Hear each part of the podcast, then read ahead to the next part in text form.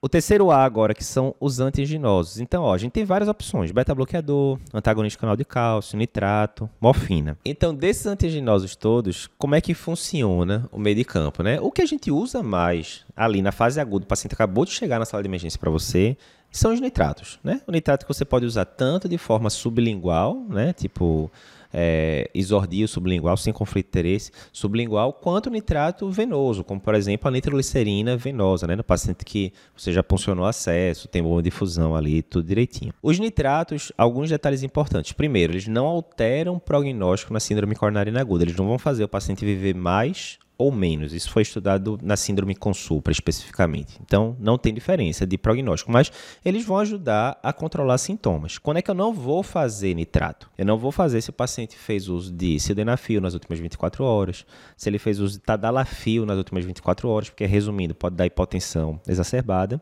É, e também não vou usar, no caso de síndrome consupra, quando tem infarto de VD associado. Essas são as principais contraindicações. Assim como o paciente está hipotenso, né, pressão abaixo de 90, e tal. Quando é que eu vou usar o nitrato? Eu vou usar para todo mundo? Não, veja, se ele não altera prognóstico, se ele não diminui mortalidade, não diminui risco de infarto, nada do tipo, você vai usar com algum objetivo. Qual é o objetivo? Ou antianginoso, tirar sintoma do paciente angina, é ótimo, ou o paciente está hipertenso, né? Está com 180 de sistólica, por exemplo. Então, isso é uma emergência hipertensiva, né? Você está com quanto mais alta a pressão do paciente, mais vai estar tá consumindo oxigênio miocárdio que está infartado, né? Então é emergência hipertensiva. Ou então o paciente está congesto, na hora que ele vasodilata ali é, a parte periférica de veia, né, etc., diminui a pré-carga, diminui a congestão do paciente também. Então, nitrato é uma ótima medicação, desde que não tenha contraindicações, como a gente já falou previamente. Beta-bloqueador e nitrato são os dois né, principais antiaginosos. Então, o beta-bloqueador, o que é que a diretriz recomenda? Você deve usar de rotina via oral nas primeiras 24 horas, porque tem estudos, né, um pouco mais antigos que sugerem que o beta-bloqueador, além de ser antiaginoso, ele poderia diminuir eventos, né, no paciente com síndrome coronariana aguda. Só fica ligado que você vai evitar o beta-bloqueador em algumas situações. Né? Primeiro, se o paciente tem contraindicações clássicas ao, ao beta-bloqueador, está com uma bradicardia, frequência de 48, você vai botar uma medicação que piora ainda mais a, a bradicardia? Não vai. Paciente está com broncoespasmo ativo na sua frente, é asmático e está lá sibilando. Vai usar? Não vai. É contraindicações clássicas. O outro são aqueles pacientes que têm fatores de risco para choque cardiogênico. Isso aí foi visto no estudo COMET em pacientes com infarto com supra. Que pacientes com é, acima de 70 anos, pacientes com frequência cardíaca é, acima de 110, pressão sistólica abaixo de 120, então, esses pacientes tinham um risco maior de evoluir para choque cardiogênico. Nesse caso, o beta-bloqueador usado era beta-bloqueador venoso. Então, não usar beta-bloqueador venoso nesse grupo de pacientes.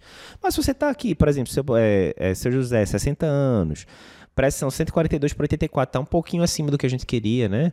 É, em paciente coronariano, a gente quer uma pressão abaixo de 130 por 80, está com a frequência cardíaca de 80, né? Também não está beta-bloqueado. Não, vale a pena sim você usar um beta-bloqueador via oral nas primeiras 24 horas. Os outros antiginosos são o seguinte, antagonista canal de cálcio, tipo diltiazem, verapamil ou até mesmo lodipino, né, os, os dihidropiridínicos, você vai usar geralmente quando o paciente tem contraindicação a Beta-bloqueador, por exemplo, o paciente tem broncoespasmo. Ah, não vai usar beta-bloqueador, posso usar um diltiazem no lugar ou alguma coisa do tipo. Né? Geralmente vai dar para usar beta-bloqueador sim. E morfina, lembra que a gente comentou lá no começo que morfina do Mona, né? O Monab, a gente não está usando mais de rotina? Pois é. Hoje em dia a gente usa morfina nos casos de dor refratária, que é aquele paciente que continua com dor apesar de beta-bloque e nitrato. Por que isso? Tem estudos, inclusive um deles é o Dr. Remo, que é nosso colaborador, mostrando que a morfina pode ser que até piore desfecho na síndrome coronariana aguda, porque a gente sabe que um dos efeitos colaterais clássicos do, dos opioides é constipação, diminuição né, do, do trânsito gastrointestinal, então pode diminuir a absorção de medicações importantes, como por exemplo o clopidogrel ou o ticagrelol, o segundo antiplaquetário. Né? Então, cada vez mais você reserva essa medicação